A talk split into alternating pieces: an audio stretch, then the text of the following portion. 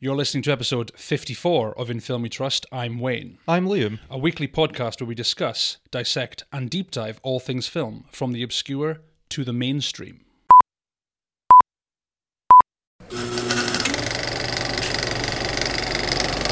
And now, on with the show.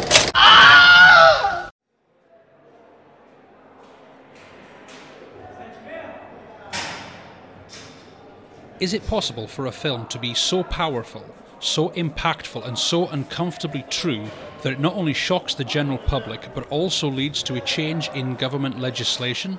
It's very possible that the topic of today's episode, Alan Clarke's Scum, did just that. A searing indictment of the British youth detention facilities of the late 70s, commonly referred to as Borstals, which candidly exposed all the horrific facts and hidden truths that the British people simply weren't prepared to hear. Today we're revisiting video nasty territory. Because, yes, this film was initially banned in the UK, and getting ourselves banged up in a borstal to experience scum in all its violent, cruel, sociopathic glory. It's funny in this podcast, Wayne, how everything comes full circle. Now, this film, Alan Clarke's film Scum, it ties into two of our previous episodes that I'm aware of anyway. That being Gus Van Sant's Elephant, which we covered last year, and also last year we covered Threads, hmm. the British post apocalyptic film.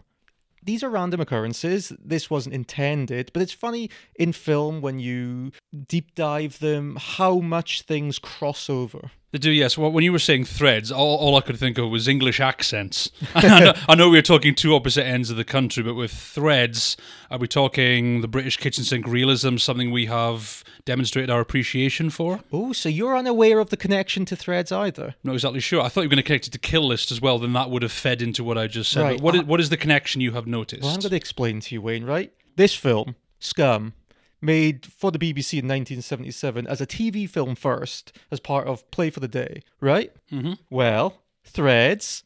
That ties in because I think it was the 1960s. There was a documentary by Watkins called The War Game. the war game, yeah. Now, that pretty much became Threads in a sense, very much of the same oeuvre. But the War Game by Watkins was unbroadcast and banned for 20 years, which this film, Scum, was also banned for a time. It was interesting. It is a part of the, as I mentioned, the synopsis. It is part of the video nasties. You wouldn't necessarily tie it in because we did a whole month on video nasties. Not necessarily the same kind of themes, but it's that very grey, brutal realism. Is I think what put it as part of the video nasties. Mary Whitehouse, of course. Oh no, well ev- everybody's favorite boogie woman. not the not the biggest fan of this movie. There are reasons we'll get into. why I think it was banned, but I can kind of understand. I've seen the War Game. The War Game. It was more like a documentary. It was like going into people's houses, saying, "Okay, if this happened, what would you do? yes. This happened, what would you do?" And it demonstrated like bread lines and people queuing to get into bomb shelters and such. So yeah, that would have hit really hard, especially back then when you think of Cold War and nuclear weapon paranoia. but we can't leave everybody on the edge of their seat. why? why does it tie in with Gus Van Sant's Elephant?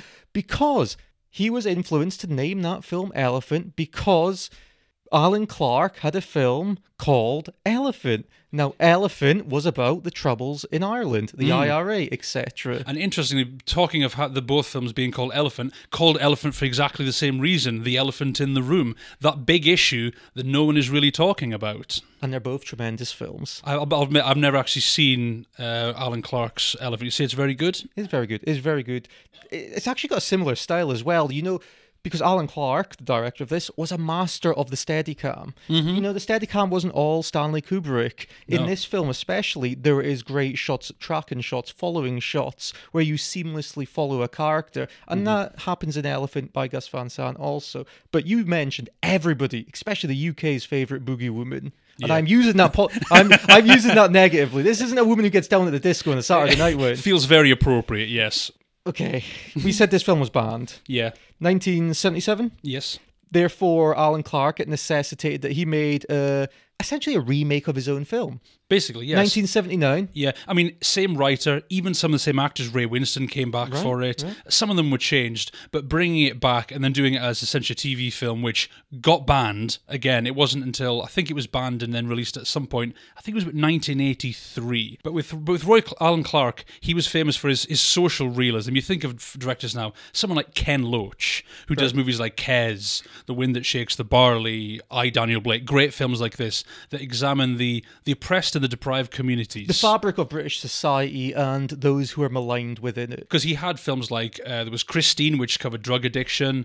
Uh, had a film called Road, which was poverty. The Firm, which was football hooliganism, which is famous in the same way like Green Street is, how it dealt with. You know how you are naming his filmography? yes, Please name his vampire snooker film for us. He has a vampire snooker film. no, he doesn't. he does. That is not a real thing. He fucking does. I am telling you. You can- Alan Clarke has a film about two snooker players based on, I think, Jimmy White or something's rivalry with another snooker player. Yeah. But they're vampires. I have no idea why this is a thing. is that the title? No, Is I don't- is I the- ca- I'm not sure of the title. I was going to say, is the title? I bet it's a pun. It's got to be some kind of a pun. And honestly, on the spot, I can't even think of a good one, so don't ask. Okay. How do you go from Scum, great film, Yes, Made in Britain, great Mm-hmm. film, Vampire Snookers? I, I don't know. That that's a that's an incredible career detour right there. Where do you go from making this incredibly hard hitting social realism? Someone described his films as bleak and lacking redemptive qualities. I'm not sure I entirely agree with that sentiment, but I can kind of see where they were going. I'm not sure if there's redemption in this film because I don't think that's what it's interested in. It's making a political point. But look, let's contextualize Alan Clarke. Where does Alan Clarke come from? Well, in the 1950s, there was a movement, the Angry Young Men. They were a group of middle class and working class writers and playwrights. And those who were associated with this movement, John Osborne, playwright of Look Back in Anger, made into a terrific film starring Richard Burton, and also Alan, here's a name, Sillitoe Ooh, good name there. he wrote Saturday Night and Sunday Morning. So these kind of gestated within the 50s. These become a thing. Of course, it was named the Angry Young Men movement, but you could almost link this to what came in the 60s, the kitchen sink realism in cinema. And there is a throughway there because you could almost say these guys, the Angry Young Men, for example, set up the Play for the Day. Mm-hmm. Now, Play for the Day was a, an an- anthology show that I ran from the early 70s, I think, till about 1980, 1980 something. And because of this, we had filmmakers like Ken Loach putting his hmm. work on there, Mike Leigh putting his work on there, but above all, Alan Clarke. So he was a kind of central figure in this movement. I do like how we say those movements bleed into one for another. So you have these movements in the 50s that go into the 60s, how they're kind of transformed by the time. Because it's weird how every single decade you have these new movements and you have these new attitudes coming on. So it's reflective of the time period. Alan Clarke is bringing up these issues like in Scum, issues in Borstals in the 1970s. Right, but I I think it's always important to contextualize because you can get too, you know, quote unquote fanboyish and think this person was a revolutionary. Yeah. But it's like with Tarantino. It's like Tarantino's quipped a lot of his stuff from uh, Jean Luc Godard. You know, there's a lineage to this, and it's the same as for Alan Clarke. His work became gestated, coming to fruition because you know the playwrights John Osborne, the novelist Alan Sillitoe. Nobody's starting a novel from scratch. It's always somebody's turning the next page. It's the standing on the shoulders of giants thing. No one just invents this thing on their own. They always owe it to contemporaries or their predecessors. It's an And- evolutionary process. Exactly, and Roy Minton, who wrote this, like say Alan Clarke collaborated on the you know, the the TV show and then the movie. He wrote a lot of TV and theatre scripts. He wrote one called it was about a woman's prison because obviously we're talking here about Borstal, a boys' prison. He wrote one about a woman's prison which is called Scrubbers. And I- I'm sorry, after Withnail and I, that is a word I can't take seriously. Is that because you keep shouting it to people out your car? I did. I used to do it all the time. Yeah, driving by, just exactly. going Scrubber, shouting it out of the window. That's a film though. He's disowned that because the script was apparently altered without his say so. So he essentially disowned the film. But I did like that kind of marriage between that social realism hmm. marriage between them and the BBC. There was kind of a campaign against this film led by Mary Whitehouse, unsurprisingly. And what got me interested in it is the BBC, they banned it because they, quote, doubted its veracity. Now, you do wonder, was what was going on, on at the time which we'll get more into later, was it kind of an open secret and that's why it was banned? There was kind of a shame, like they didn't really want this being shown to the public. They weren't ready to handle it yet. See, there, there's several reasons, and I never think when you when it comes from an official source, when it comes from the authority themselves, you're never going to get the true picture. But one of their points of contention was this film placed too many isolated, in their words, incidents into one single Borstal. And they're saying these incidents, they may have happened, but they didn't all take place in one place. They happened in a Borstal in, you know, XYZ. Mm-hmm. They took place over many years, over many different Borstals, not one single institution. And I don't know if that's true because there's nothing in this film I would say that is overly sensationalized. I think it's almost the opposite. I can't see anything in this film not having happened in real life. Yes, I understand you're saying this whole thing about They've condensed it into one space. They've condensed, but if you were going to do it uncondensed, then the film would be bloody days long. So why would you, why would you do that? The idea is to highlight issues and kind of condense it because the film's only just about just over an hour and a half. Yep. So it's a pretty breezy film, Yeah. but it condenses all of these things into one place, into one one borstal. But this takes place in a like a beautiful. I, know this it sounds as disturbed as it is because mm. you know you had the recession in the seventies in the United Kingdom, for example. But it's almost taken the place in this this beautiful kind of cultural landscape. You had these filmmakers like we've mentioned, Ken Loach, Mike Leigh, Alan Clarke, and they're having their say. They come from a working class to middle class background, and that wasn't necessarily available in the prior decades. It was a very upper crust you know, way of being. For example, even the BBC itself. And these kind of broke through with the 50s, the 60s, into the 70s as we're going. And I don't think it's ever been the same. If you look at British actors now, even to this day, a lot of them have gone back to being somewhat upper crust. It's become mm-hmm. very, quite elitist. And it seemed like this nice, cool experiment that happened for a, de- a decade or two that has kind of vanished in many ways. It was kind of a time where you could get really down and dirty before just, I think so. before people started considering certain roles beneath them. One tagline for this film was actually the film that scandalized the UK. So you could see actors looking at this and thinking, maybe that would not be good for my career. I don't want to be remembered as the person who was on the poster of this film that caused an outrage. If you want to look on the flip side of what I'm saying, you know, this beautiful experiment, as you said, we had the Mary Whitehouses, who was a leading figure in this group alongside Cliff Richard. And me- uh, yeah, who, who takes Cliff's advice? Let's be I, I, honest. I can see why he would Right, be part alongside. Cliff Richard and others, but they are like two famous ones, right? they had this group called the Nationwide Festival of Light, a Christian anti-permissive, because this was Mary Whitehouse's thing. She thought society was becoming too permissive, and mm-hmm. especially in the media landscape, she thought it was becoming too sexualized, mm-hmm. too leaning in towards violence on TV. So they had this group, the Nationwide Festival of Light. It was a group against the burgeoning permissive society, Uh, the, against the things I just labeled, right? And you're thinking, okay, this must be fringe. These are a, f- a few weirdos on the side, but this group it culminated in a rally in Trafalgar Square that was attended by fifty thousand people. Hmm, 50,000 like minded nutters. Yes, pretty No, much. These movements are never just a few people. When you're talking about these movements that got all these things banned, all these things censored because it was too permissible, I guess they were looking at the 60s and just thought, this is where the country is sliding into depravity. We need to go back. But they don't go back. They overcorrect. Like, right, we have to go completely the other way. Let's let's just be prudes again. I don't know what happens. It's like for every new idea. Now, every new idea is not necessarily a positive. It's essentially just a new idea. It doesn't necessarily have a moral implication. But this is, happens to this day, it, whether it's the, tr- the trans movement, and people are trying to dismiss that. It's like, oh no, it's it, it- it's like they can't understand this new thing, or it's not even, not even a new thing, but this new thing within the mainstream landscape, and it's so silly always. to be fair, I think a lot of filmmakers would take this kind of protest as kind of an endorsement. like they say, so. hey, we're the group that Mary Whitehouse and Cliff Richard don't want you to see. I'd see that film. I'd put that on the poster. Does, look, does anybody really be, want to be endorsed by Mary Whitehouse or Cliff Richard? Not especially, no. Sir Cliff Richard. Sir Cliff Richard, sorry. Does anybody want that endorsement? I don't think so. But then again, if if Cliff Richard did endorse a film, that would have the opposite effect. No, Like, I'm not ma- seeing that. now, look, Mary Whitehouse, our favourite boogie woman, she ties into this film again, right? Because it got cinematic release. Go away, Mary I know, Whitehouse. what is wrong with her? She's like the ghost that just won't stop haunting. She's haunting our podcast. People might actually think we like her because we talk about her so much. Right, so as we said, the 77 version for the TV, for the BBC, it got banned. It Wasn't Mary Whitehouse, but she probably had something to do with it. But 1979, they make a feature length version, which, which got shown at the cinema, right? 1983 gets shown on TV for the first time, Channel mm-hmm. 4. Channel 4. Right, what happens? Mary Whitehouse, she was so incensed that this was on TV for everybody to see, Wayne. The kids, think of the kids. Think of the children. Think of the children. Yeah. So she took it to the International Broadcasting Association to court for daring to air it. Do you know what? She fucking won the case. I actually won it. Yeah. But do you know what happened? She lost it on appeal, hmm. leaving her with a lengthy legal bill. But lucky for these upper crusts, Wayne, this was paid by an unnamed donor.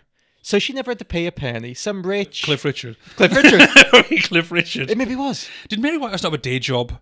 This I- must have been. Oh, this must have been all she ever bloody did with I, I think this was her day job. Probably, yeah. But for those of you out there, probably in the Americas, I'd say, who are wondering what exactly borstals are, we've heard we've heard this used this word a couple of times. Well, borstals were essentially what you'd call young offenders prisons or young offenders institutes. If you think of the UK in like the Victorian times, you think of the writing of Charles Dickens, like Oliver Twist. You had the workhouses where they would send bad children, they'd be worked, it'd be inhumane conditions which would be banned. But those were phased out, and you had in what's called borstals. Apparently, the name comes from a Kent town where they were first established. Borstal. I didn't even know Borstal was a village. Yeah, it actually was. I had no idea either. The first Borstal, you know, as the institution, was set up in Borstal Prison. It was Hmm. an actual prison to start with in the village of Borstal, 1902. But within this prison, you know, they opened the, the Borstals for children. hmm And the court sentencing, when you were sentenced to this place, you were sentenced to what's called borstal training. Because watching this film back, this was someone I'd forgotten because I seen this film years ago. Yeah. The idea was when they're in the prison, they're often referred to as trainees, not inmates. And I was kind of confused, but it's because you were referred to as uh, going for borstal training. Is that what they called it? Was that supposed to be their quote unquote humane? I think it was their euphemistic way of putting it. You're not a it. prisoner. No. We're training you. Exactly, you're a trainee. It's like a euphemistic way of putting it. And the Borstals themselves were out abolished in 1982, very close to the time when it was actually released. Well, they never went nationwide until 1908 Borstals. Mm-hmm. And yeah, look, as we said, they were often a breeding ground for violence, for bullying by both wardens and inmates themselves. And as you said, it had this heavy focus on authority, regime, and discipline. These were originally for offenders under the age of 21, though in the 1930s this was increased to the age of 23. Hmm. it's not surprising that. And you say about they're meant to be for, they were supposed to be for education. The idea was the theory- Rehabilitation. the theory of catch them young. You catch a young offender, you set them straight, you stop them from going to a proper prison when they're older. But it didn't always work like that. There's an author called Bernard O'Mahony who said Borstal institutions were originally designed to offer education, regular work, and discipline, so rehabilitation basically. Though one commentator has claimed that more often than not, they were breeding grounds for bullies and psychopaths. You put all these people into one building, these similar kind of personalities, these similar tendencies. That's what's going to happen. Those kind of people are going to rule the roost, and it's just going to spread basically like a virus to the rest of the trainees. Well, the Criminal Justice Act of 1982 abolished Borstals and replaced them with, you know, quote unquote, the more friendlier term, the youth custody centres. But in the UK, we have we had an empire at the time. These were all throughout the Commonwealth. Mm-hmm. They were, yeah. They weren't just mainland UK. And to this day in India, there are still several dozen Borstals. There are still some Bors- uh, Borstal schools, I think they call them. Borstal I'm schools. guessing is that, Is that- another is that another euphemism they're going for? and corporal punishment, which you know this is we're going to contradict this like hell later on. It was banned or highly restricted. But you think a bit like that, it's easy for someone like that to go unobserved. I think was only the travelling magistrate allowed to inflict the punishment. You'd maybe get like the cane, but then again, that wasn't so much different in school because my mum told me she once, when she was in school, knocked a pencil case off a desk. She got the cane on the hand. So even back, even you know, as recently as that, you were still allowed to to punish children like that in schools, not just Borstals, but in schools. Are you pro or for? You- You're an English tutor, Wayne. Is, Yes. is there any? ev- Has there ever been any times you want to take out the cane? Dude, there have been plenty. Good thing I teach online, so I can't actually. The best I can do is actually just remove them from the classroom Well, digitally. wh- what is the digital version of the cane? Just can you just shut your laptop off? you can mute them. You can mute. I work on Zoom, so you can mute them. What is that? The new digital version of punishment? Or you have things called breakout rooms where you can, but I think that's more for group work. Like I'll put you two here, you two here discuss something. But like maybe I'll just put you in a breakout room and just not refer to Wait, you there, again. there is detention for online teaching. No, I think it's for group work. Like All right, I thought but but I'm sure there's a way you could abuse that. I, I just imagine some pu- some poor kid in the top left hand of his screen not being able to speak to the other mates. No, but I'd be like, like, okay, punishment. You have to do the dishes and vacuum your house.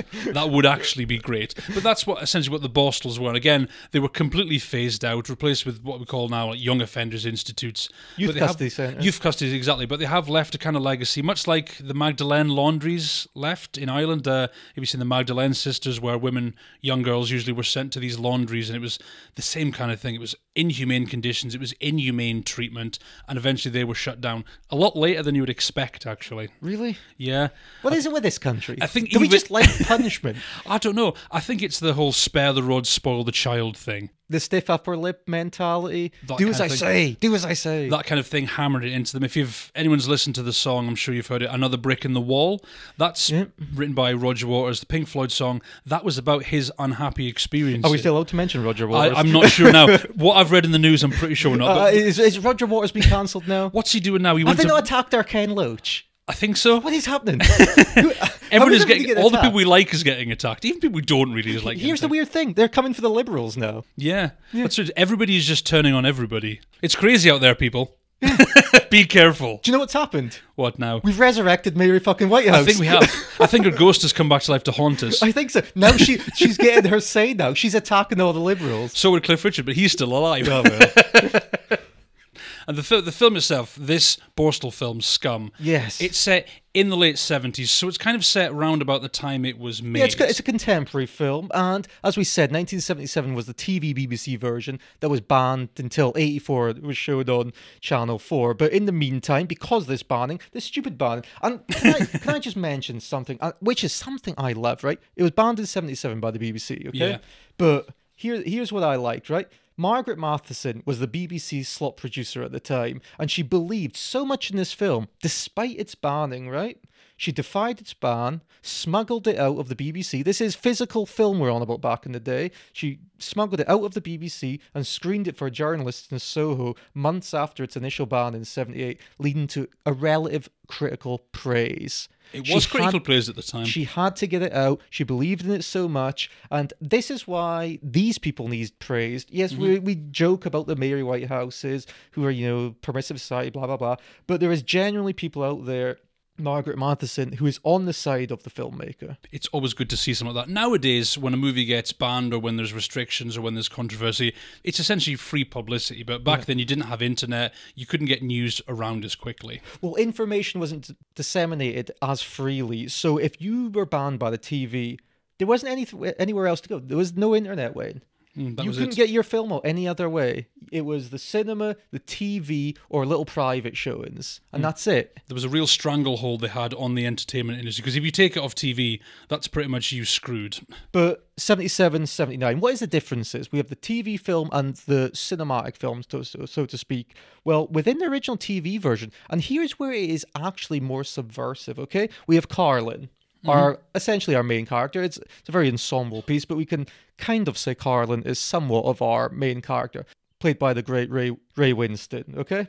In the original TV version, Minton had written Carlin in a homosexual relationship in the prison.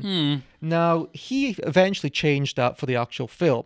He believed, and he regretted it to this day. He regrets changing that homosexual relationship to this day. And the reason he regrets that is because he thought it gave Carlin a vulnerability in a place, a Borstal, where you cannot show vulnerability. That would have been good. It would have added an extra layer to it. I mean, there's already a lot of. I mean, there is homophobia in the film, but if you had it as part of the lead character, it would have given an interesting dynamic. Because the idea with Ray Winstone, uh, anyone that knows Ray Winstone knows he's kind of made his career playing the hard man role. Yep, He's got you know that thick Cockney accent. He's the tough guy. He was apparently cast in this film because the director. One reason was the director liked the way he walked.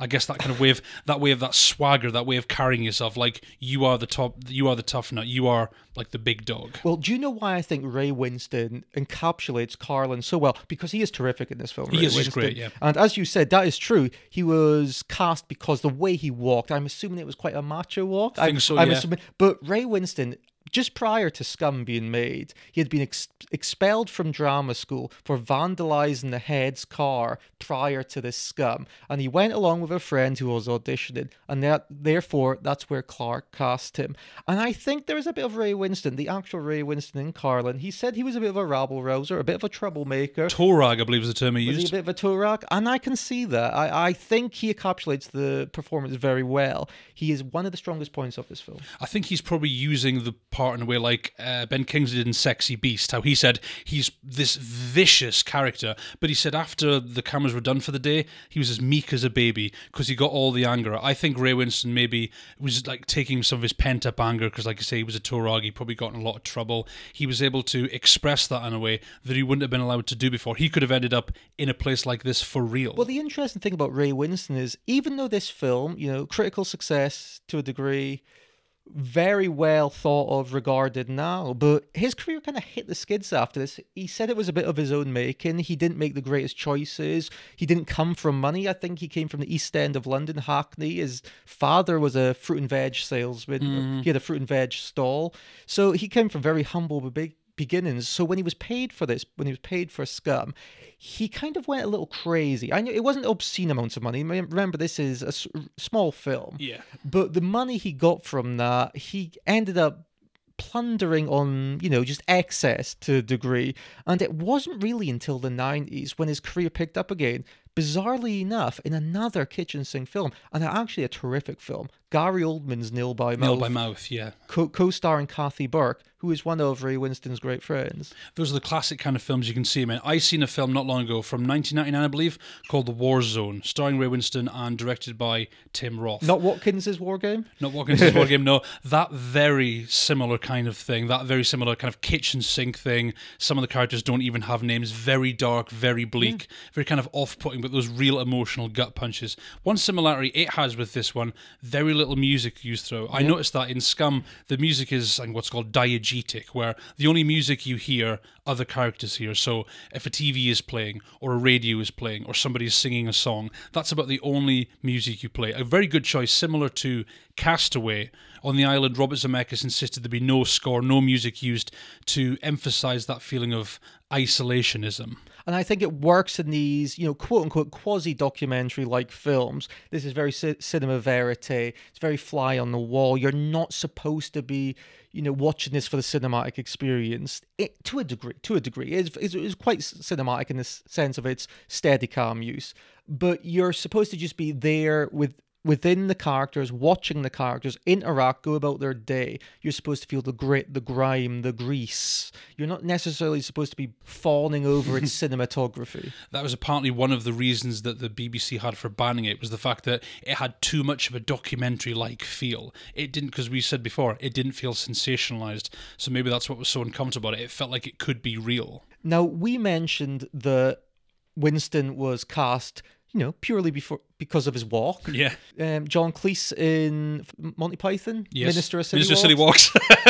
That would have been a different film if that he would have been that would have been a very different film. That could have been a Monty Python sketch right, on his he- own. here's a little bizarre fact. Okay, before Winstone was cast in this film, before he changed Clarke, before he, you know, revolutionized Clarke's mind of this film, Carlin, the character Winstone plays, was originally written as a Glaswegian. Mm-hmm. So I wonder if that little change was made purely because he was so infatuated with Winstone. Possibly, yes. Or maybe because Ray Winstone wasn't able to do a convincing Glaswegian accent. But you don't need that. You don't need that. Glasgow, for you know our American friends, is always been, especially in the past, a working class city. Mm-hmm. And I think that's why maybe the character was originally Glaswegian because it has that working class roots. It has, you know, everything that goes along with that. but it works with Ray Winstone's very strong Cockney accent because the accents are very strong. It's, it's the kind of film I can see being shown overseas necessitating subtitles because not just because of the heavy accents but because a lot of slang is used this movie's dialogue it's a very interesting mix of basically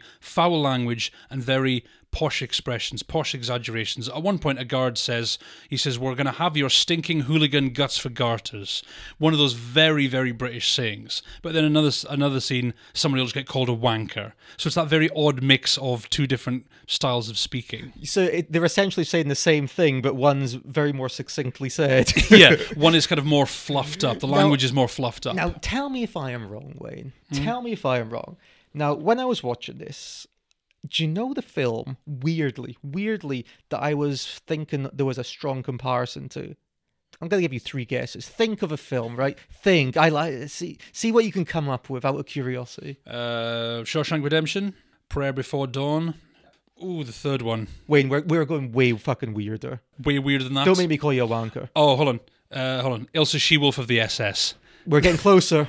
I'm going to give you one more guess after that. Oh man. Come on, before that, before that. Before that, before that. Italian. Italian. Oh, is it a Giallo film? No, no, no. Oh, I'll give up. Go ahead. Salo. Pier oh, Paolo oh, Pasolini's Salo. 120 Days of Sodom. I think so. Oh, man. Thematically, it is. It, they're essentially saying the same thing. I can totally see that. do you think? Do you agree? I'm not going mad here. Very theme heavy film. I kind think of film so. on the surface. Yep, yep. But if you look deeper, it's about the different levels of abuse, where the abuse comes from. No, that very, very good comparison. I that. think. So. Oh, see, sometimes I'm just so clever. So it, it just comes out. sometimes you outdo I, yourself. I, I, I, I outdo myself. No, I'm only joking. But both, both completely. De- it's the power imbalance, the dehumanization, exactly. all these things. Authoritarianism. I think they would make a super, a great double feature. It would. Very different, but also very same in the thematics. I reckon you could show these films back to back. Most folk would say, I don't see what they have in common other than maybe imprisonment. But if you look deeper into the themes, you would see those those convergences. Is that just four hours of like torture porn? Basically, it? I think so. I would sit through a marathon because I loved Salò and I loved Scum. They're both great. They're both great Do you have a favourite? Um, I hate playing favourites. I think I maybe I think I maybe like Scum a bit more. Yeah, is that because you know rep in the British side? Something or- like that. Maybe slightly easier to sit through. uh, it's it's very local for us. It's very you know identifiable.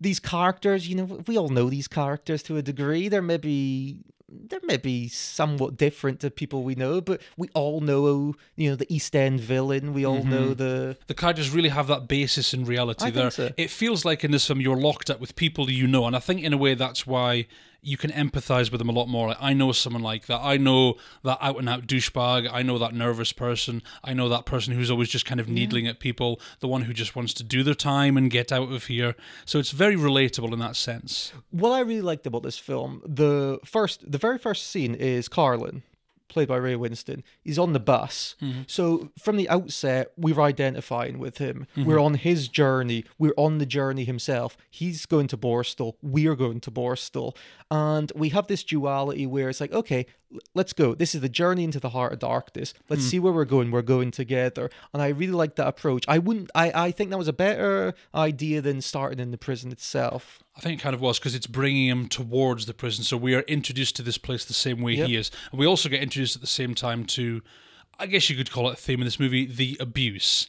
Brought into the prison, the guards, the governor, the warders, whatever you want to call them, they immediately meet the prisoners with this horrible, demeaning language. Any idea of kind of rehabilitation, education is thrown out. We very rarely see them do anything educational. It's basically hard labor, struct, you know, rigid schedule. You need to do this, this at this time. It's kind of like military drills. This it feels like they're being enrolled in the army against their will. Well, one of the goofs in this film, if we want to call them goofs, Wayne, is some of the characters in this film, they have curly hair, medium length hair, etc. Well, in an actual Borstal, you had to have, you know, traditional short back and side haircut. So that's a little goof.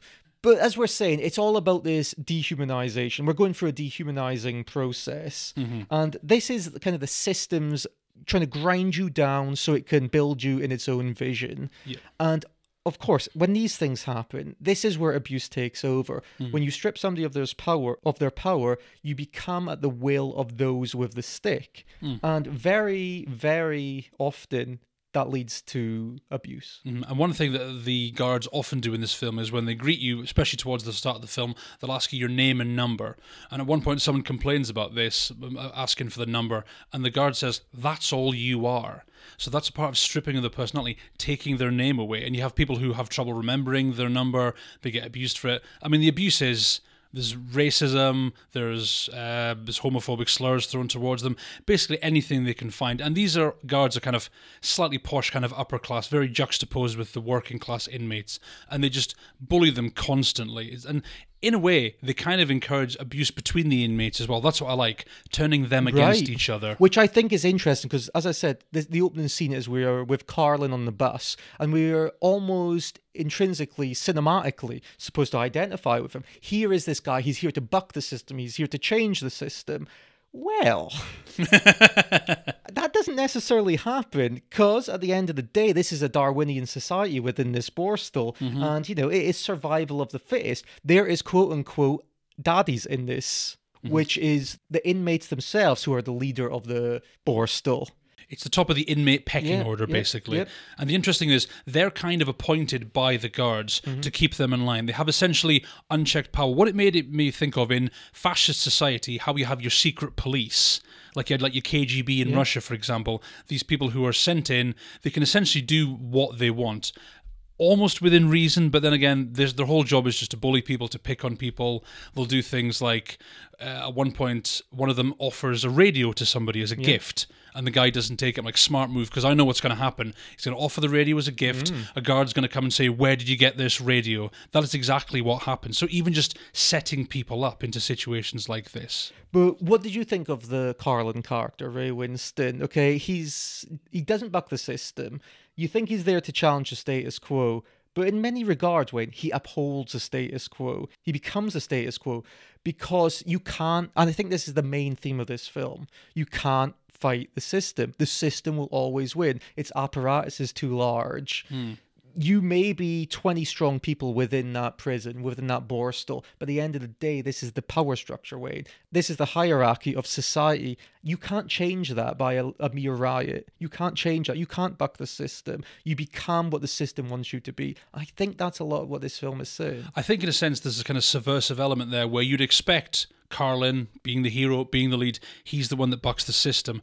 It feels like actually he just wants to do the thing where he just keeps his head down and goes along it. Because there's another inmate called Archer. He's a philosophical trainee, kind of anarchic as well. Peaceful protest. He essentially needles the system as much as he can. And that incenses Carlin. Carlin's like, why can't you just go along? Why can't you just keep your head down? That feels like an attitude the guards want you to have. because if you want to just go along with the system, you're never going to fight against it. You say that. Look, Archer, played by Mick Ford, is, you know, as good as Ray Winstone is in this film, I think Archer's the character I like the best. He was always my favorite character. And you said he he's not going along with the system.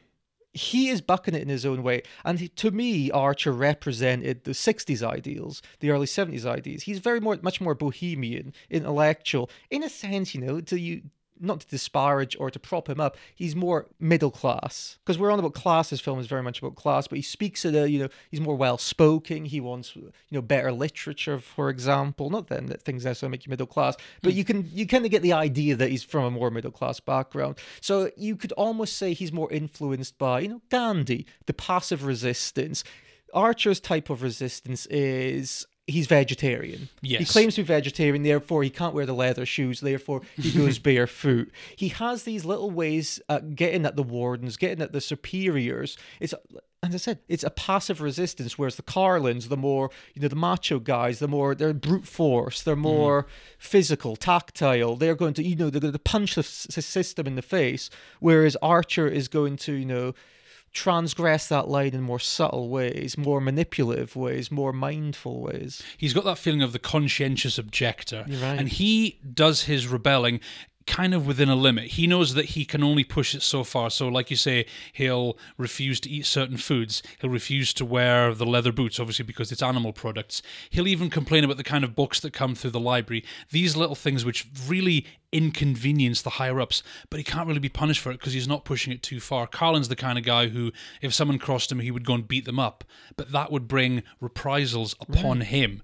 So he's doing it in a much more subtle way. And there's a blatant hypocrisy among the guards because, for example, one of the, the governor says to Carlin, There is no violence here. the rest of the movie would attest to that being incorrect. Another one is there's a, a black inmate whose name is Angel. He's told by the guards, uh, he's saying, Some of the other inmates, they can be prejudiced. And then they, produ- they proceed to racially abuse him throughout the entire film. There is so much casual racism that I think if somebody wasn't prepared for that, they'd be like, "My God, why? Why is the quote unquote you know anti-hero of this film mm. using racial epithets?" Everybody says it. There mm. is not a single character within this film who, if you are looking for a clear moral black and white conscience, you're going to get. I like that. I like that. Not, I'm not necessarily meaning everything, but mm. I, I like how it's we're allowed to dislike our main characters at some points who mm-hmm. we're uh, uh, who we're identifying with. We're allowed to them to operate in a moral grey area. Mm. I this is what is getting lost in cinema. If this was a modern film, Wayne, mm-hmm. if this was especially a mainstream modern film, Carlin, played by Winstone, he'd be there and he'd be solely there to buck the system. He'd mm-hmm. stand there, you know, defiant about over everything. He'd be a shining, a knight in shining armor, but he's not. Yeah, for all you WWE, WWE fans, he would be like John Cena at his peak, the goody two shoes Superman kind of thing, where he's constantly beaten down, constant adversity. No, I'm not going to go to the dark side. No, I'm going to be the good guy. I had never, ever, ever. I'm not going to reiterate that once more. Ever thought we were getting a WWE or a John Cena reference in 1979's Scum. It did just come to my mind just there because we've talked about that great moral grey area. I like how the film doesn't paint us wardens bad, inmates good, good versus evil kind of thing. It shows that there are those dynamics, those interesting aspects to human personality. We're not these people aren't just good, these people aren't just bad. It did remind me of did you see the film from a few years ago, uh, Coda, I think it was. No. What I liked about that is the deaf family are kind of the main characters in the film, but I like how it didn't paint them as being angelic. Like you see, the deaf family members were supposed to empathize with them, but they do bad things. They say bad things. They treat people badly occasionally. It's not just the black and white. These people good. These people evil. Because it's human to error, and this is what gets mistaken, and you know, for if you want to say the culture wars or whatever stupid zeitgeist term you want to say, Yeah. but that gets lost because you're wanting somebody to solely identify with, so they are the good guy, Mm-hmm. and they are going to you know right the wrongs of society, and society doesn't work like that. Mm, it's been positioned as the classic you versus them thing. And I don't think that would thematically make sense for the film Alan Clarke is trying to say. He's he is saying and he is pointing out the ills of society, the ills of the system, the failures of the system. But at the same time, he's while he's saying these are awful injustices, mm-hmm. he's saying these are upheld. You can't change them. You can't. It's like okay, the Borstal's got changed. We still have prisons where Yeah. most people are recidivist inmates. People are still committing crimes when they come out of prison. Yeah. And if they show you these trainees, these inmates who are acting like this, it's saying, look at the monster our system created. These people are in Borstals, these people are in this re education system. It's obviously not worked. They're still terrible people. And the question is, what happens when they get let out of prison? They've not made them any better, they've not rehabilitated them, they've not learned anything. If anything, they've just got worse when they've been in the Borstal. Well, Archer states there is this very, very great polemic scene between Hmm. Archer and the warden.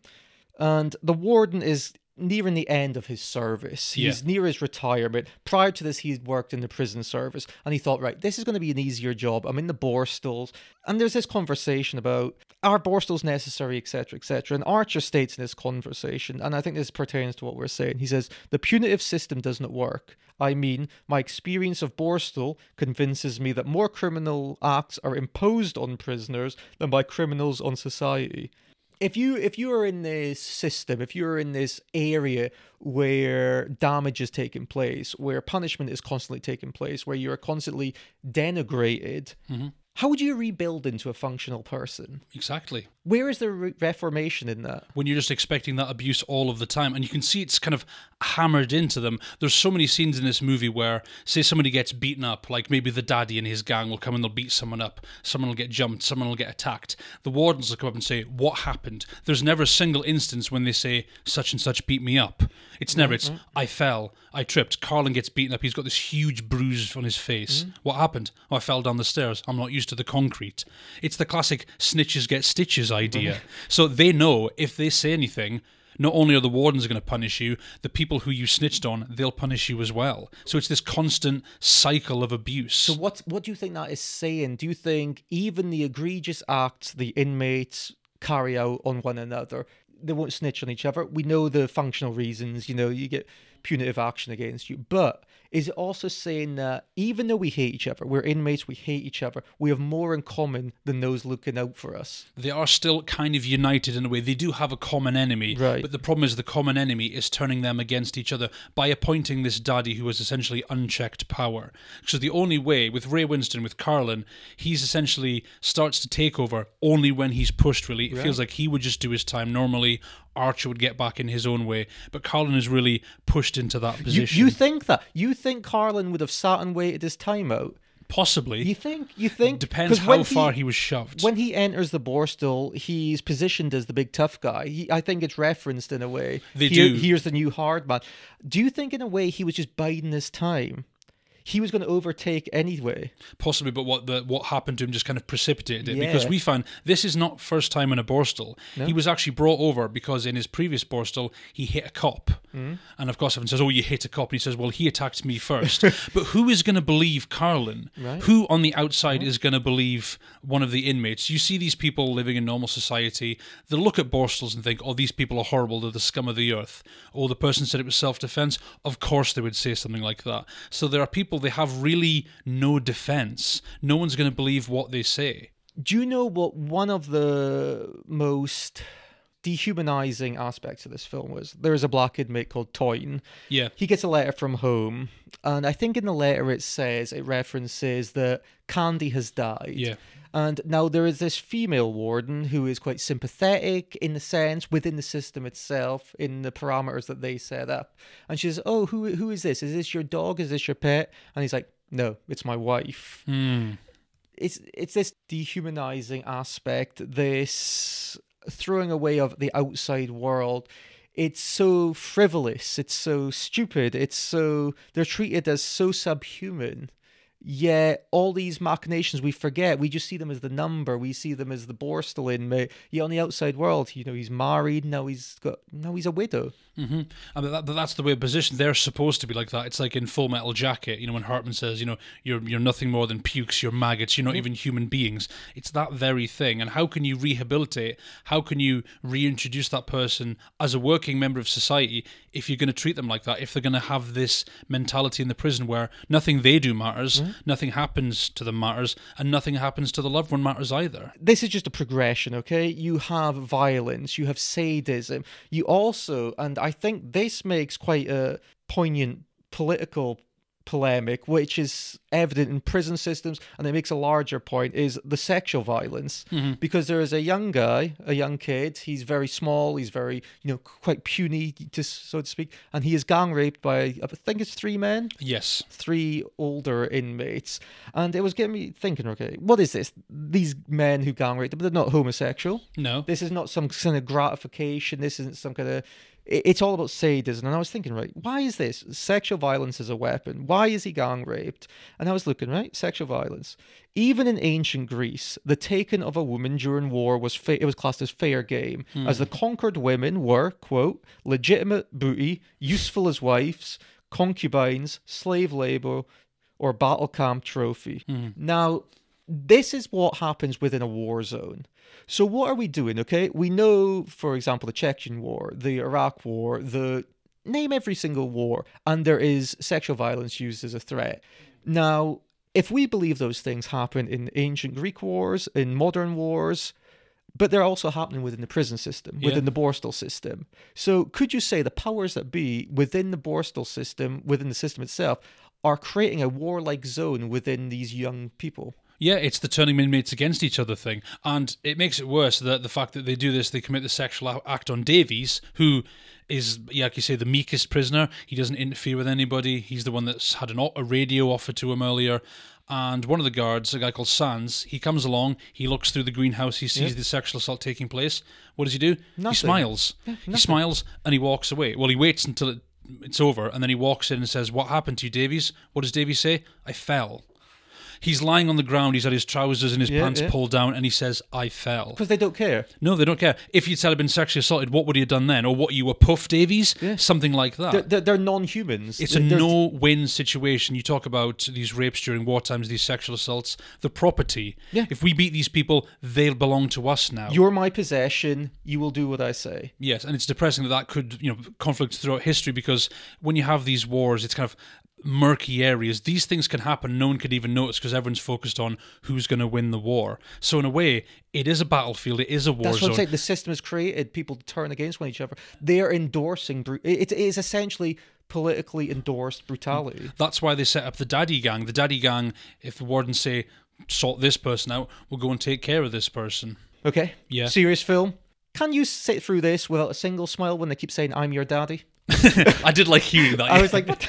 I'm the daddy now. It was said so seriously. I was It like, was said very, very seriously. I do like it. Is kind of a funny, Yeah, kind of, like- uh, interesting little, like funny juxtaposition of these hard men, like "I'm your daddy" kind of thing. good for you.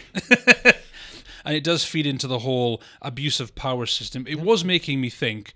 You've, I presume, maybe read Animal Farm before. I have not. In that book, or in the story, I'm sure a lot of people know the animals take over the farm. They kick out the previous leader. The pigs rise to prominence. They become the leaders. It did make me think. Carlin has taken over now. Are we supposed to see that in a positive? Maybe in the kind of short term it is, but in the long term, what's to say he's not going to end up being worse? As things go down the line because that was Orwell's criticism. It's not the revolution that's the problem, it's the leaders in charge, the power going to their heads. It doesn't change. It doesn't change. I think that that's thematically the point. You you can't change within the system itself. If the system itself hasn't changed, the participants can't change. You're just upholding the system, and I think that's proven within Carlin's own behavior. He becomes a bully. He becomes authoritative to the other inmates. He doesn't change. He be- he becomes what he replaced. Exactly. And if you have if you're the if the system has power, the system has control, it's not going to want you to change. Exactly. People in power the last thing they want is to lose their power because then they have nothing. Then they are exposed to the real world. Well, what is one of the last scenes in this film, Wayne? It's a riot. Hmm. Why did they riot? Because of Davies. Yeah, 'cause he of- kills himself. Because he ends up killing himself. Yeah. What I did like about this, I thought this was very effectively done. Rather than showing Davies go through the sexual assault, leaving, and then coming back to him after he's dead, we follow him afterwards. We really see his misery. We see the repercussions. We see him looking sad. He's way more withdrawn than normal. And it kind of escalates. He tries to talk to a guard who just tells him to piss off, goes back to his cell, and he's ignored after that, and he ends up taking his own life. It's a real gut punch. Like I say, because there's no music in this film, you're left to hear what the inmates would be hearing. So what is that? Is that we have to have something dramatic happen before things change? Because they riot after this, they kick up a fuss. And did you know, funnily enough, I think Mick Ford was saying it, who played Archer, that real Borstal boys came to this riot. Oh, They were chosen as extras, and they had to be checked because they came for a fight. Mm-hmm. They came with you know whatever knives in their pockets and and whatnot, and the crew had to you know give them a good pat down. and they said- "Look, we're fighting the power. You're not fighting each other because this riot scene is supposed to be. Is it? Would you say it's more of a solidifying a solidarity kind of moment for the inmates where they've realised the abuse? It took this death of Davies." And now, once and for all, they're going to take no more. Because that Toyne guy you mentioned earlier, Yeah. who was told his wife had died, he was transferred to another Borstal Yeah. and he ended up killing himself there. Yeah. So that was kind of a shocking moment. But it's this one. I think it's the fact it happens in that prison. Someone finds Davies in the morning and he's dead. And that brings them all together. It's kind of uniting them themselves against the machine. Despite all the differences they have, they have more in common with each other than they do with the Would system. you say it's hmm. their rage against the machine? I think it probably is. Yeah, I think so. think that's eventually what they have to conquer because they chant dead, Dead. over and over again, dead over and over again. And the film ends on essentially a silent prayer from the governor, governor who's Christian, we should say this is the juxtaposition. There's all this barbarity he is overseeing, yet he is supposed to be a man of the cloth. yes, it's that cloak of false righteousness. You can justify a lot if you use religion, Wayne. Exactly like when we talked about we did our Leech episode. The idea is this: the lead character David, this kind of holy man, but all these things he does, not becoming of one. What does he say? Was one of the last things he says there is no violence in this prison? Yes, exactly. He says that at one point. So we've went through the riot. We've Yeah. seen all these machinations. We've discussed all the you know the thematics, and there is no violence. Wayne, there is apparently no violence. So why has he not seen the violence? Maybe it's the idea of the outside world not wanting to see the violence, wanting to ignore it. Because we end on silent prayer. The film ends essentially on silence. You'd think the big climactic riot would be the end, but it's not. It's the silent prayer for Davies. or in their own twisted mind, because the people in this film, you know, the, the the adults, as we should say, the wardens, are they representing the power system? Of course. So this film is controversially, rightfully, and quite indignantly called Scum. Yeah. which is obviously used to refer to the inmates, because I'm assuming that's what the wardens think of them mm-hmm. scum.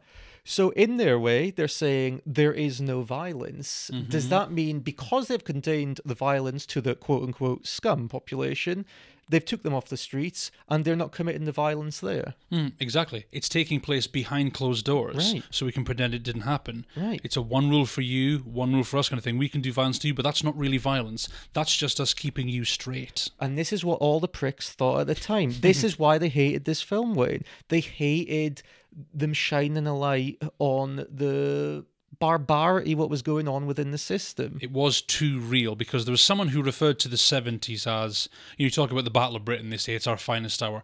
The 70s in the UK was referred to, referred to as our unfinest hour. You look at what was going on back at the time. You had high levels of inflation, uh, high levels of interest, strikes were going on. There was lots of battles between workers and governments. Discrimination was rampant. There's a musician I was reading about on uh, Quora, I think it was, uh, Chris Moore, and he said back in the 70s when he grew up, he said people were openly racist and homophobic. If I repeated any of the jokes I knew as a teenager, I'd probably get arrested. But at the time, we didn't see any harm in it. It was just normality.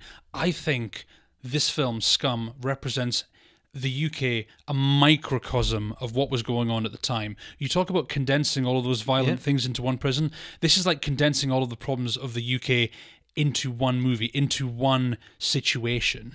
Very powerful film. I really like this. Absolutely, yeah, I love this film. I first seen it maybe I think but 2015, 2016. Yeah, this was my first viewing after many, many years. Still powerful. Mm-hmm. I mean, this is 79, based on a 77 TV version. Yeah. Holds all the power, Wayne. It, hold, it still holds the power to this day because a lot of the issues, they've never really went away. They've just mm. been shifted or changed name or called something else. Yeah, or maybe, all right, there's another issue now, right? We'll talk about this Yeah, one, like yeah. a kind of smoke screen, because it's the kind of thing where you can look back in it can, and you can say now, oh, it was horrible back then. Imagine being in a borstal would have been dreadful, but at the time. It really made people uncomfortable because it was a reality. They can't say, "Oh, this was in the past. This was happening now." I think it really touched a nerve.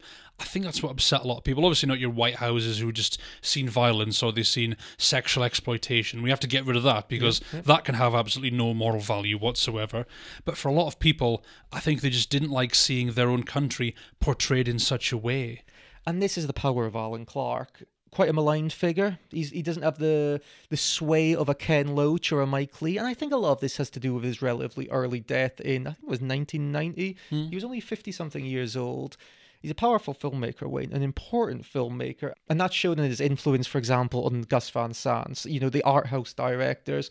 And he's not going away. Alan Clarke will live, his revolutionary status will live, and filmmakers will pick this up. Generations will pick this up, the youth will pick it up, and his work will continue to retain its power. And that's it. Episode 54 of In Film We Trust is in the can. So once again, I'm Liam. I'm Wayne. Join us next time as we will discuss, dissect, and deep dive all things film, from the obscure to the mainstream.